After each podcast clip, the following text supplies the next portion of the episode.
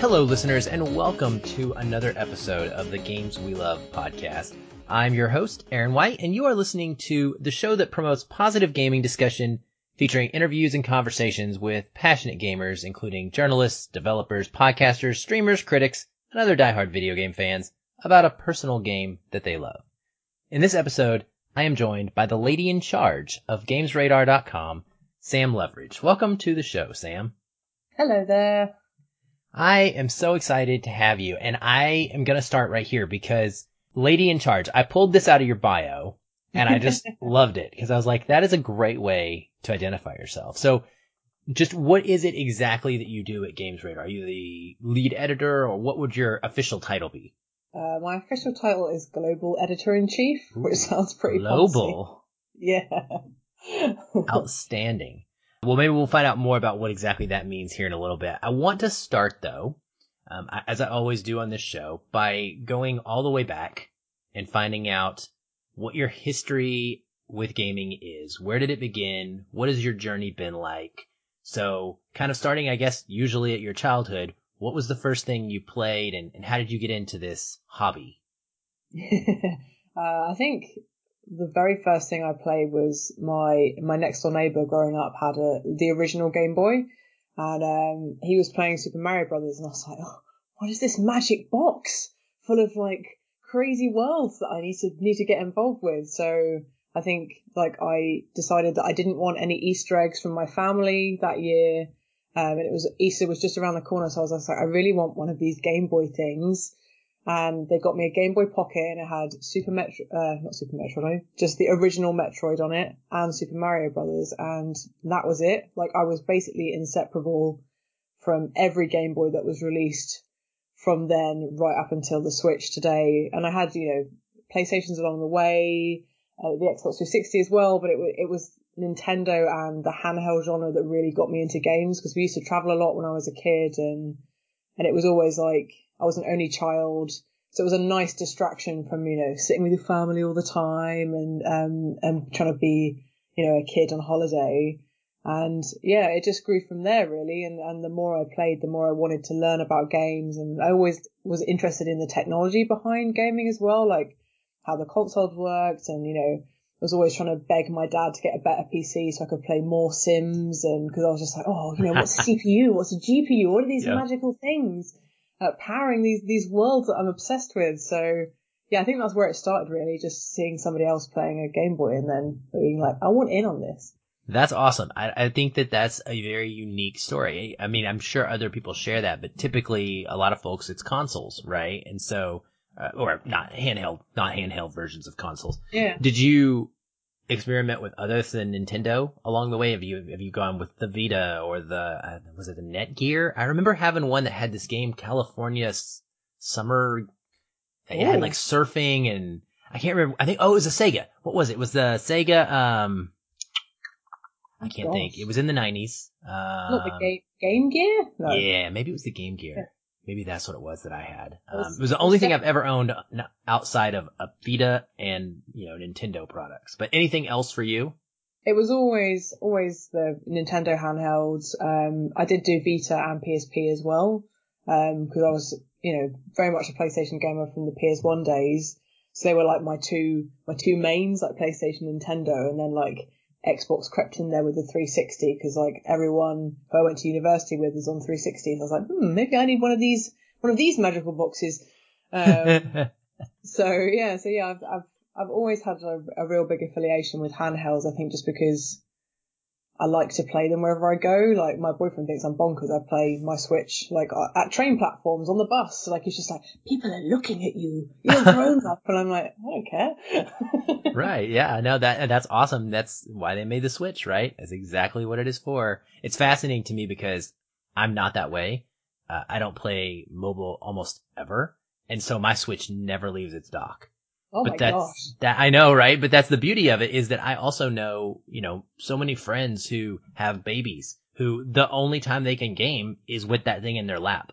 Because yeah. not the baby, but I mean the baby's in the lap. Usually both, right? The baby's in the lap, and therefore they have to use the switch. Use it as a little prop. It's fine. Exactly. so it's really awesome that that console um, exists. Well, I wanted to find out about how you got to become lady in charge of Games Radar and how did you go from a hobby gamer like so many of us are as we grow up enjoying this for fun and wanting even to learn more about it to doing something in the games journalism world where you're running this website that hosts reviews and videos and all sorts of amazing content. Oh, thank you. Firstly, um, I appreciate that. Um, I went, I went to university. I did an English, an English degree, thinking that I'd probably become a teacher, because um, that felt like the natural progression from an English degree. Um, but ended up taking a, a, year abroad after I'd finished my degree and, and, and stumbling into journalism through, through an aunt. Um, she knew some people who worked. I actually moved to Singapore for a year, did some um, internships over there uh, with like Harper's Bazaar, and sort of sort of thought, oh, maybe I could go into into fashion journalism. But like, I'm a six foot tall, broad woman.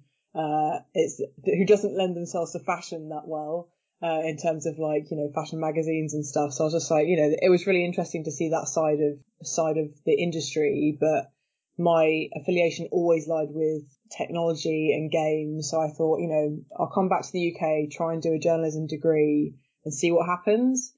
And I was lucky enough to, to, to bag myself a two week internship with the UK magazine T3. It was a tech magazine, worked a little bit on the mag, a little bit on the website. And I made a contact there who happened to give me a job at another website later on. And eventually, after I'd been there about six months to a year, they were like, Hey, you like games? Games are pretty big. We should do something with that. And I'm like, I am here for you. I am here to write about games until the cows come home and beyond that. And they, they promoted me to games editor within about a year. And it was just, it was just sort of I just kept dropping games into the conversation on the, on this tech website, just being like, you know, you know, you, are covering the consoles, you should probably cover the games too, and you're sort of dabbling and, and trying to push my gaming agenda, I guess, um, and getting it out there. But um, from there, it worked at a few other sites, and I've been uh, at Games Radar for almost three years now, and yeah, I've only been like in this role for about nine months. But honestly, I've fantastic team, fantastic company to work for, and um, yeah, I think I've been lucky. I've I've been lucky about the people I've met and the connection I've made, and, I, and I've worked hard to try and you know move up the ladder a bit. But yeah, I think that's the the, the TLDR version of my my career history so far. That's awesome. So, um, do you have any bigger goals? Do you have dreams that you would like to achieve within this industry still, or are you pretty content with where you're at? I mean, not, I don't mean, are you ready to leave, obviously, but is there something bigger or different? Is different maybe a better word? Something different that you'd still like to do? I think, I think definitely happy where I am for, for a while. And I think like what we're trying to build with Games Radar is very similar to what you're doing, like trying to create a positive place to talk about, talk about games and you know, game, uh, we, we also cover movies and TV and comics on our site as well. And we want to try and promote that games are inherently good, right? We play them for escape, for fun, for connecting with our friends, particularly in this crazy world that we live in right now where we can't actually physically see our friends as much as we would like to anymore. And, you know, and, and I want to try and breed some of that positivity because the gaming industry can be a negative place. It's a very negative place right now. But we want to try and foster that idea that, you know, games are good. They should be celebrated and, you know, we, we want to be here for the enjoyment of them. Yeah, that's awesome. And one of the things I really enjoy about your site as well. Um, so one other question, does covering games ever affect the way that you play them and enjoy them? And I'm just wondering how that works for you as a reviewer and as someone who kind of has to put out this content. And, and we were talking about it before we even started recording how this, the point of this show is to always talk about games we love, games we enjoyed, but you're inherently going to be reviewing or covering something that you didn't enjoy. And how does that affect your playing experience with those games?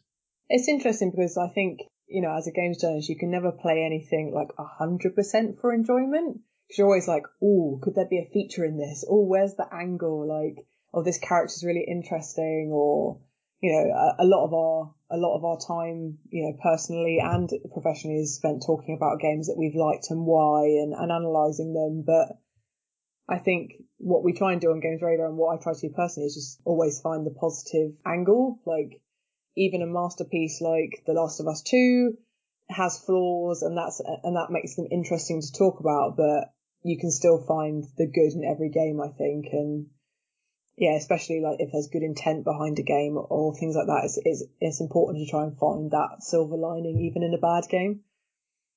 Well, good. Okay, good. Well, I'm glad it doesn't ruin anything because I, I wondered that and how, you know, it can be very different when you're trying to take, I do it for movies all the time with my movie podcast where when I'm watching a movie and I'm having to take notes to make sure yeah. I remember the plot points or write down quotes when I'm at a press screening or whatever the case may be, it's a very different experience than when I just sit down at home and just yeah. watch something without any worry about talking about it, you know? Yeah. Um, and sometimes there's a big pressure, like if you're reviewing a game and you've got maybe, you know, 10 days to complete it, you're mm. like, oh god, it's like a 90 hour game. Where, where am I going to fit this time in? Because you want to give it the time it needs to, you know, get through to the credits and see everything that that game has to offer. So you, you know that you're giving your readers the fullest picture of, of that experience. But like, I think I regularly pinch myself and be like, this is what I do for a living. Yeah. I'm playing video games and writing about them. Like, a lot of people want to get into this industry and, you know, are finding it difficult. And I, I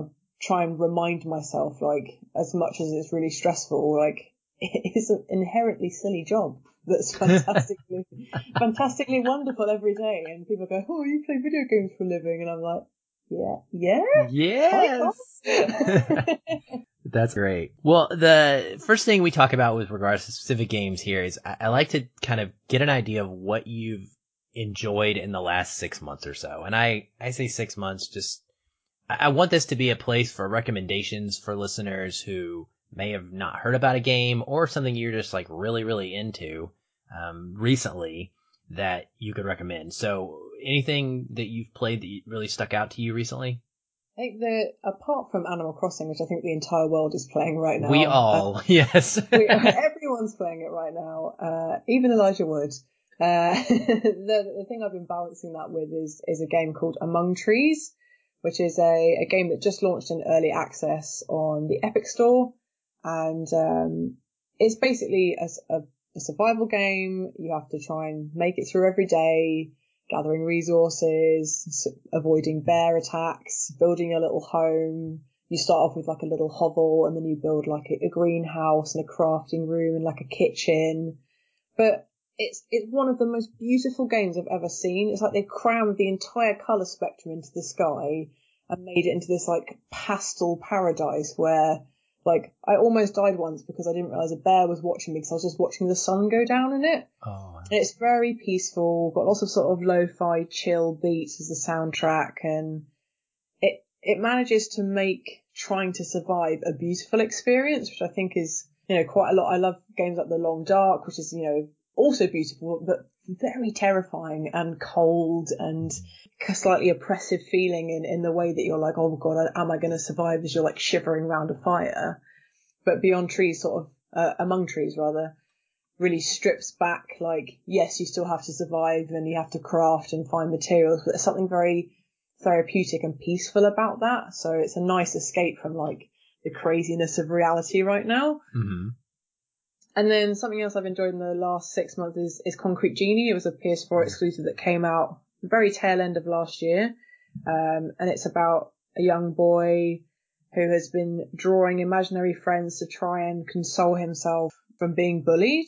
And he's trying to reinvigorate a, a neighborhood where he grew up and, and fill it with color once more. And you sort of follow his journey. You end up drawing the monsters yourself with the PS4 touchpad, so it's very interactive and um, these monsters come to life and you help and they help you solve puzzles and, and fight against the bullies.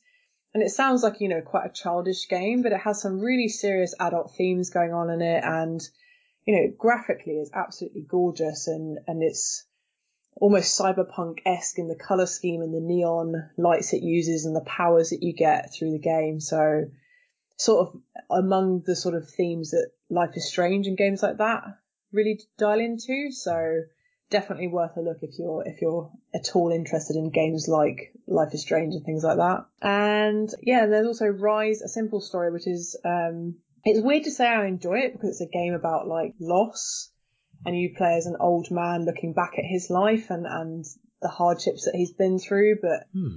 Each level of the game sort of explores a different part of his life, whether it's like falling in love or growing up. And each game has completely different mechanics depending on what it's exploring. I don't want to spoil it because it's, one of those games that you kind of have to go into without knowing too much about it, but there's no words. It's just like beautiful orchestral scores, uh, and some of the most inventive level design I've seen in a long time. And it again came out at the end of last year, so I feel like it didn't get the credit it deserved.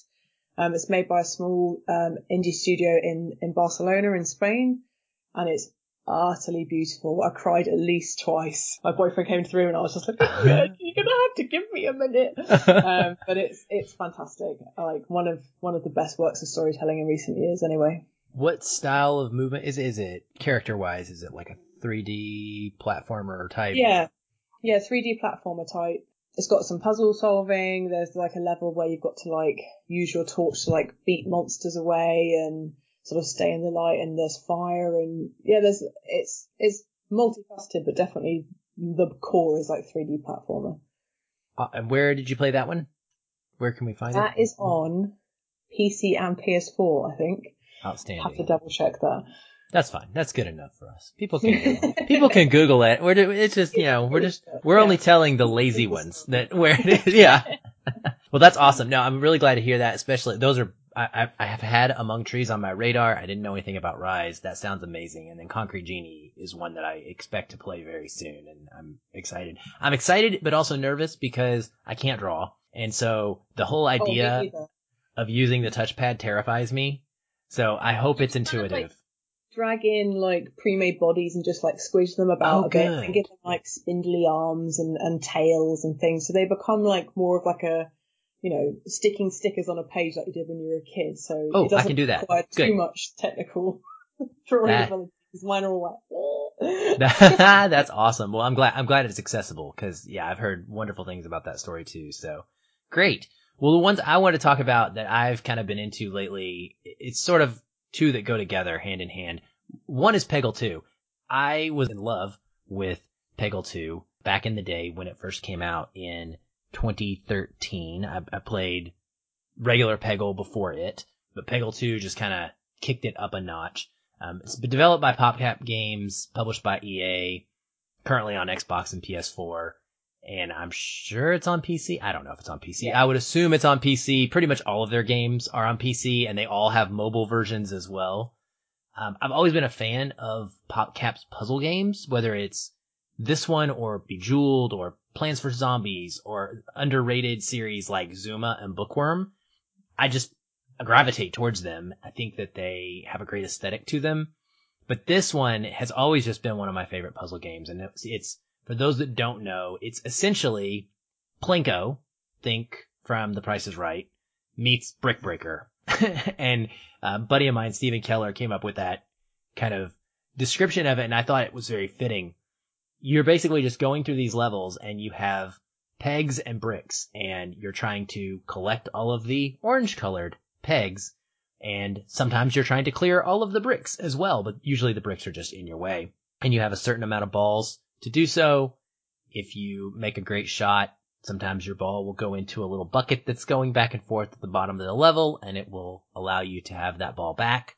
So it's sort of like, kind of like a pinball-esque type of action there. And it's great. There are a lot of different characters that you get to use, all of course with their own unique power. And so it changes the gameplay. And I've just found it to be fascinating to me how they can design something so simple as drop a ball on a bunch of pegs. And yet when you give it all of these powers, you completely change the way in which you can approach this. And it takes a lot of thinking and planning and trying to get your mind around. It's almost like playing pool, like or billiards when you're you're working on the geometry of your shots and how something is going to maximize hitting the most pegs possible to get the biggest score. Um, recently, I've re-downloaded it and I decided I was going to work on platinuming it, and so it's one that my daughter and I like to play together, and even my son will join in, and we'll just. It's one of those games that's perfect for us. I have two teenagers, and we just pass the controller, you know, back and forth. Um, and we take turns trying to beat these levels and, and get the challenges done. And so it's a great communal experience and it's fun competition, you know, amongst the family because we like to really give it to each other when one of us succeeds and the others do not. Uh, and, and the reason that I went back to Peggle 2 is because a couple months ago, a game call, came out called Roundguard and they describe it, they being Wonderbelly Games from here in my hometown of Seattle, as a bouncy dungeon crawler with pinball physics, lots of loot, and randomized castle of levels. Now, it's basically Peggle 2 meets like Slay the Spire is the way I would exp- explain it. Um, you don't have as many characters in Roundguard because it's got more of an RPG feel to it than just puzzle. You can play as a wizard, a thief, or a warrior, and they all have different abilities, just like you would in Peggle 2, but they really do play uniquely because some of them have higher health, some of them have the ability to do more AoE type damage to the, the quote unquote pegs, which in this game are a lot of times enemies.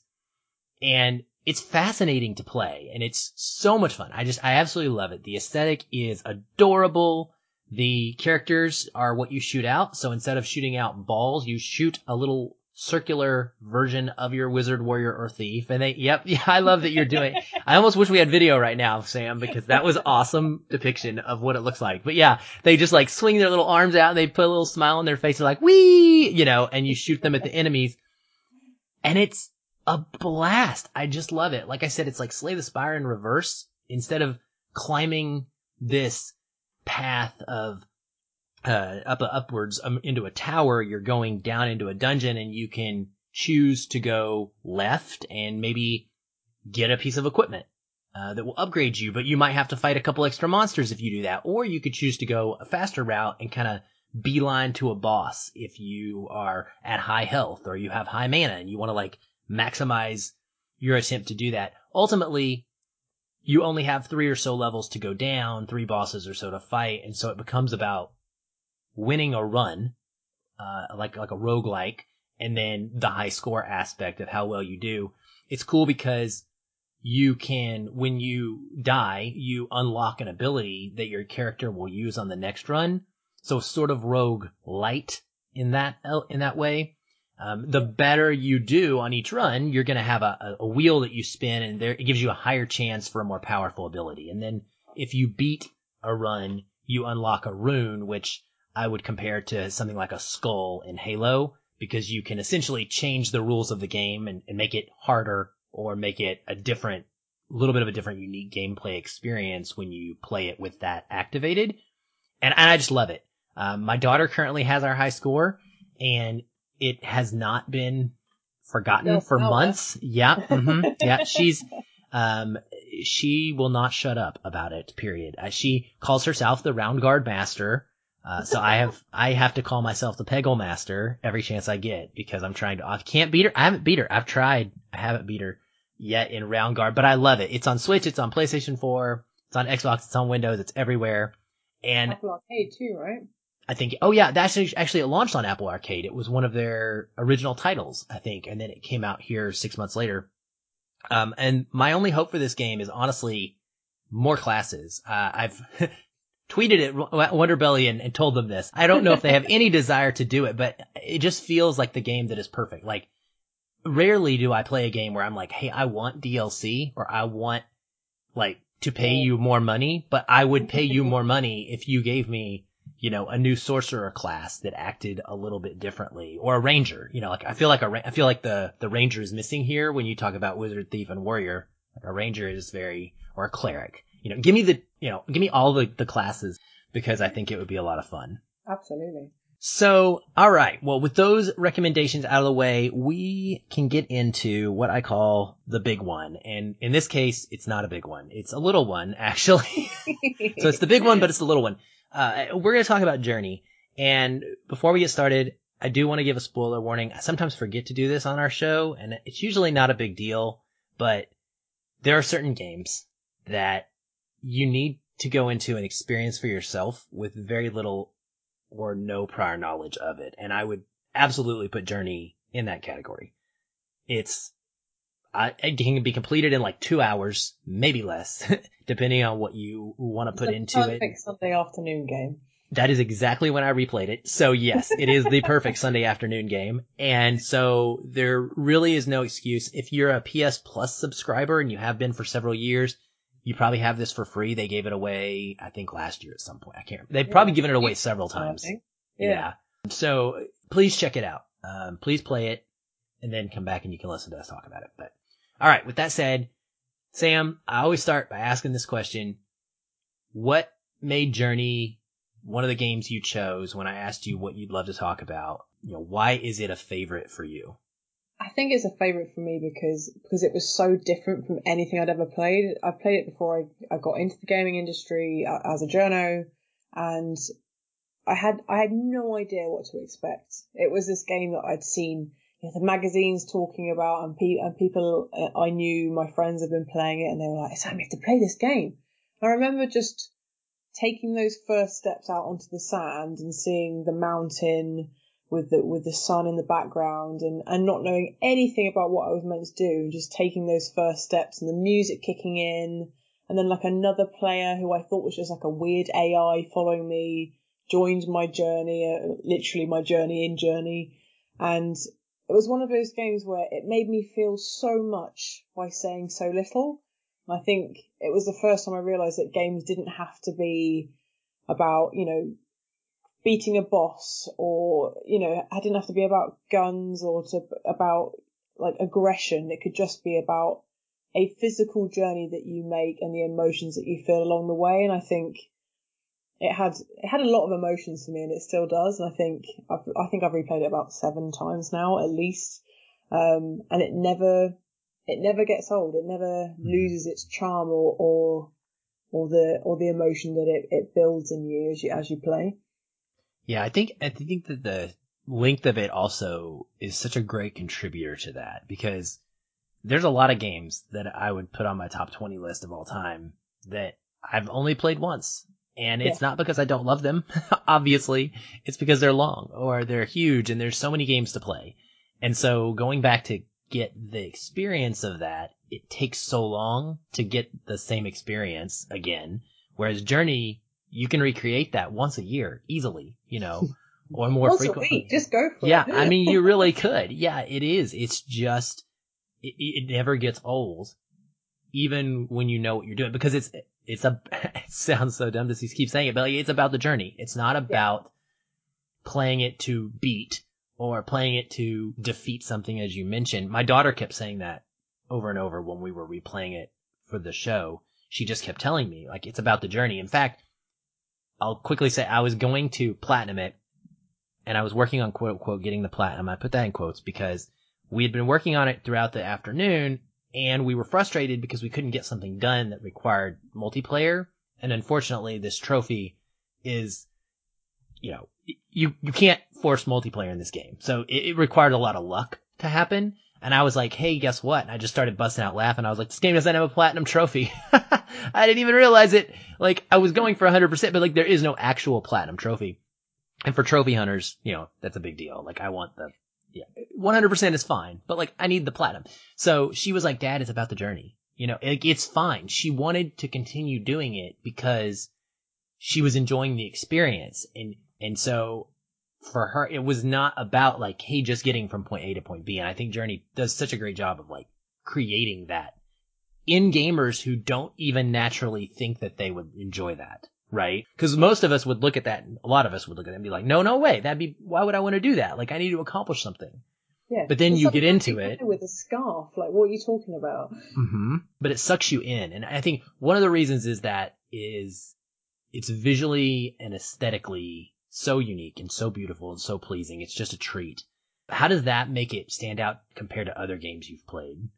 I think, you know, if we look at this game, it came out at the end of the PS3 generation.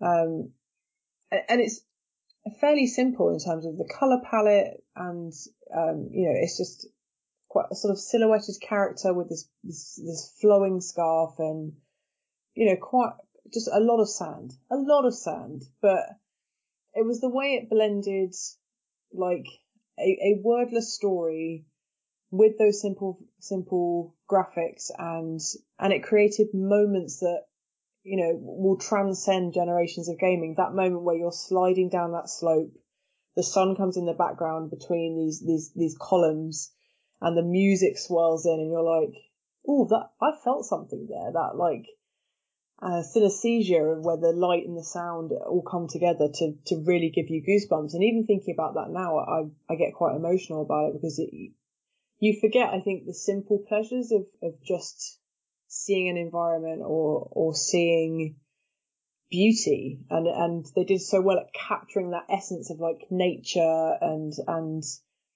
and just awe, I think, that not many games do. And like, you know, if you compare it with other other games that do amazing thing with with graphics in terms of realism and stuff. It's Journey is quite stylized, but it gets away with it because it's focusing on how it makes you feel by combining all those elements to create something quite magical. Now, it's definitely extremely short, like we said, but I wanted to ask what the story means to you. Like, what do you get from it? Because it's kind of an analogy, I guess, or it's very, it's not hammered home. There's no dialogue.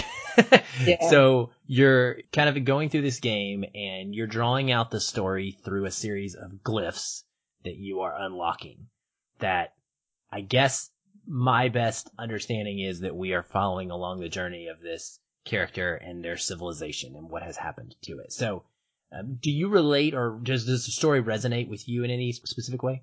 I think for me it was the, the peacefulness was about reflection and, you know, in a, in a way you're a lone character exploring, making this journey to the sun on the top of the mountain in a very peaceful way that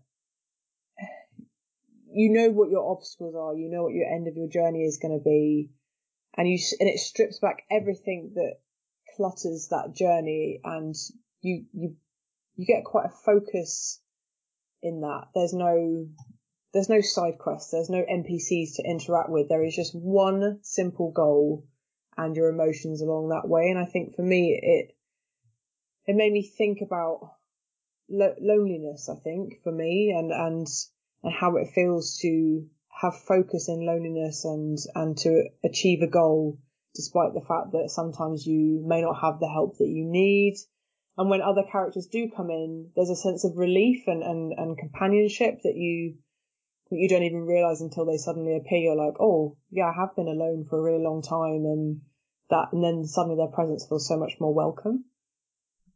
Yeah, I would agree wholeheartedly with that. The me- mechan- it does evoke loneliness in a big way. Uh, it's vast, right? Like you said, it's so much sand. There's not a lot of structures around you. Um, yeah. you know, especially in the beginning levels. I mean, you're, you're literally the first level is that's called desert and you are hunting out the occasional structure and whether it's the AI scarves that are like magic carpets essentially yeah. that you are freeing from whatever this oppressive thing is that has captured them or, or sucked them, you know, kept them locked up, gaining their assistance. We felt such a strong connection with them and then ultimately the other players. I would go back to my daughter just kind of geeking out being like she's you know pal pal pal and and we play games very differently. And and I love that because it gives me an opportunity to see how different people and can can uh, be affected by something. She will spam that button. Because in the game the mechanic you know is that you have this one button that allows you to essentially ping and you can ping short and brief and or you can make one big long ping that kind of extends louder. And often what will happen is that character will come in to your world and you won't even know it until you've pinged and you hear a ping off in the distance. That feeling of like, oh my god, there's something there. Like there is something out there, you know, that is responding to me you know, and I think and I had no, that, I had yeah. no idea when I first played it that that was another person as well. I just, it just felt so odd in a world where, you know, Call of Duty multiplayer, everyone is so loud and so vocal and, and so, you're so aware of them that suddenly like this nameless thing that joins you silently, it's almost something quite pure about it. There's, it's, it's just about being alone together and just existing in that space. Yeah, so with the mechanic of that being something that you can't control, right? This other player that appears or doesn't appear. You can go through this entire game without having that character assist you, or you could meet someone in the first level and they could joyfully go through the entire game with you. How does that mechanic work for you as far as trying to communicate with this other person? Like, what is that experience like in this game? I think for me, it was the beginning of some of a, a, form of communication that I think has transcended into other games. Like, if you look at something like Fortnite or Apex Legends, they use this same sort of ping system to let you communicate with people without having to have your mic on.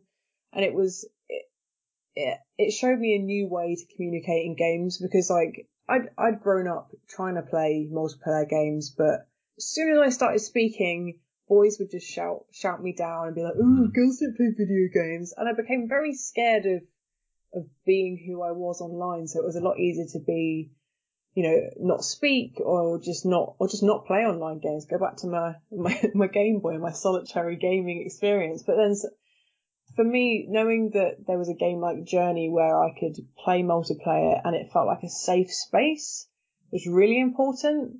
And it's, you know, and that's carried forward and like, I've got more confidence. I know that I can be a girl in the gaming industry and, and, and not be shouted down despite what Twitter may, may try. Um, mm-hmm.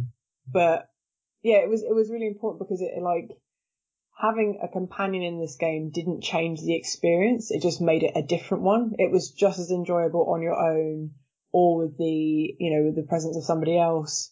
And I've played it both ways and it still feels like it doesn't lose anything. You just, every now and then you may ping and sometimes there isn't and that's okay. You know, yeah, like who, who's there? Um, but yeah, I think that the mechanic allows you to choose whether you want to share your experience or whether you do just want to make that journey on your own. And and it does have an additional value in the gameplay as well because if there is another player there, then that player allows you to renew your power boost. So, you know, cause the, the game essentially is your character just floating slash walking through levels and you use your scarf to jump. Your scarf has to be powered up or you can't jump. And when you have another player with you, you can ping each other to power up your scarf, which otherwise takes collecting a specific thing that's out in the world. So it, you know, with someone else's help, it replicates that feeling of like you can do so much more together than you can do alone. I mean, you can do it alone. And that's, for me, that's what I pull out of this game is like you can accomplish everything like you said by playing through it completely solo. But you can accomplish it faster and easier in some ways if you have someone with you. And in some ways, you're, it's like life. You're going to be challenged in other ways because that person's going to run off ahead of you and may try to complete the level while you're trying to do the collectibles to get the daggum trophy. Not that that has happened to me, but it did. And it's frustrating, right? But you are trying to learn that communication to somebody else and you're trying to figure out how to do that. And that's, that's life. That's life. Um, yeah. And I, I think, yeah, that's where the analogy comes in. I think it's like, yes, you can do everything on your own, but it is easier with somebody by your side and, you know, working in a team is incredibly rewarding and it does make some things easier and even without being able to communicate someone through, you know, language barriers or other difficulties or even just physical distance like we're experiencing right now, I think it becomes a beautiful analogy for the importance of communication and, and companionship. Now, have you played any other titles from that game company? It's one of my favorite names of. it feels like you've forgotten their name, doesn't it? It's like you know that game company, that one over there. Is there anything else you'd recommend by them? Uh, all of their games. Uh, Flower, which I think was their second game, um, is also beautiful where you literally play as the wind, gathering petals from flowers and um, sort of not quite repollinating the earth, but bringing life back into valleys through the, the beauty of, of uh, the wind and just music. Um, and it's um, the music is depending dependent on what you do in the game. So if you happen to you know flow past a flower, some some music will come in, and the more petals you pick up, the more the music will build. So it becomes this this beautiful another journey about you know wandering through polluted areas or just natural wildlife and trying to and trying to bring the spirit of the of nature back into the world. Um, I haven't played their latest game, which is called Sky, which I think is a multiplayer game. Uh, on it originally launched on iPad. I'm not actually sure if it's on other platforms, but I believe I know that you can usually buy Flower and Journey together as like a as a combo if you haven't played either yet. Yeah, they also have one called Flow. That was their other original game, um, which is the undersea version of Journey and Flower. and yeah, I highly recommend it as well. I absolutely love it. It's they're so aesthetically different. I mean, they're they're also similar, but yet with different locales. Um, it gives it an opportunity to feel very different. Um, I haven't played Sky. My daughter actually beta tested it as part of iPad, uh, the iOS. It was Apple Arcade, I believe, is where it launched, like you said. Um, and then it, I think it's out now somewhere. But I haven't gotten yeah. to it yet either. She said it has a very Journey feel to it, the way the multiplayer works. That she compared it to Journey. So yeah. So, but I, I, I too, I stand this company big time. I think that they're amazing. I love indie game companies that are passionately making games that are not like anybody else, um, and that are so true to clearly what a vision is within that company. Like they want to provide a certain kind of experience and they are doing that and it's really fantastic. And Journey is just the tippy top of the mountain to keep the puns going, I guess. Oh, very good. uh, I also, yeah, they definitely have like a visual aesthetic that flows, flows through all their games from Flow to Sky. Um, you always know that it's that game company title, which I think is actually really important because you know you know what you're going to get. You know you're going to get a, a, visual splendor as you play. So it's like you know that the bar is set quite high. Yeah, yeah, for sure. Well, this has been great, Sam. I really appreciate you making the time to join me um, on your Tuesday evening. it's you, are in England and I'm in Seattle, Washington. So we are, I think, eight hours difference right now. So that's fun. Um, but can you tell people where they can find your work? Where on Games Radar? What it, do you still review? Do you still write? Do you make videos? What's out there for them to find and where can they contact you? You can find me all over Games Radar, like some sort of plague. I still review, still write, still make videos. Um, so you can find me there, or you can find me on Twitter, Instagram, uh, on the handle Apache Rose 3 which yes is from an old Red Hot Chili Pepper song, but I got the blue tick, so I can't change it now. I like it. I like it. Um, I was gonna ask, so I'm glad that you did. I was waiting for this section so that I could ask you what the significance of the username was. I freaking love the Chili's and that song, so uh, yeah, that's it's gonna follow me everywhere now. It's Xbox Live, PSN, yeah. Switch, so I'm stuck yeah, with it. Choose wisely, people listening, because if you once you pick it, you're you're stuck. I have a big story about that myself, and I oh I, I have some regrets. Is all I will say. But listeners, if you like what you've heard here, please subscribe, share us with your friends, follow us on Twitter and other social media at the games we love, or you can follow me personally at Aaron L White. That's Aaron E L W H I T E. I also stream on Twitch weekly, mostly games that are good for you to come and backseat game. I'm a big fan of that, so I just like hanging out and chatting while I play games. I'd love to have you follow, come talk about your favorite games, movies, or anything else that makes you happy. You can find me there, twitch.tv slash Aaron L. White. Here on the show, we have plenty of more conversations coming in this first season with amazing folks that you're not going to want to miss out on. We have Kahlief Adams from the Spawn on Me podcast coming up. We have Matt Kim from IGN coming up, among others. As a reminder, if you leave a five star review on your listening platform of choice, it will also help us grow and get noticed and is much appreciated. Samantha, thank you again for coming on and talking to me, sharing your passion for games with us. It has been awesome. And thank you so much for listening, everyone, because this podcast is for you. We'll be back next week. And until then, get out there and fall in love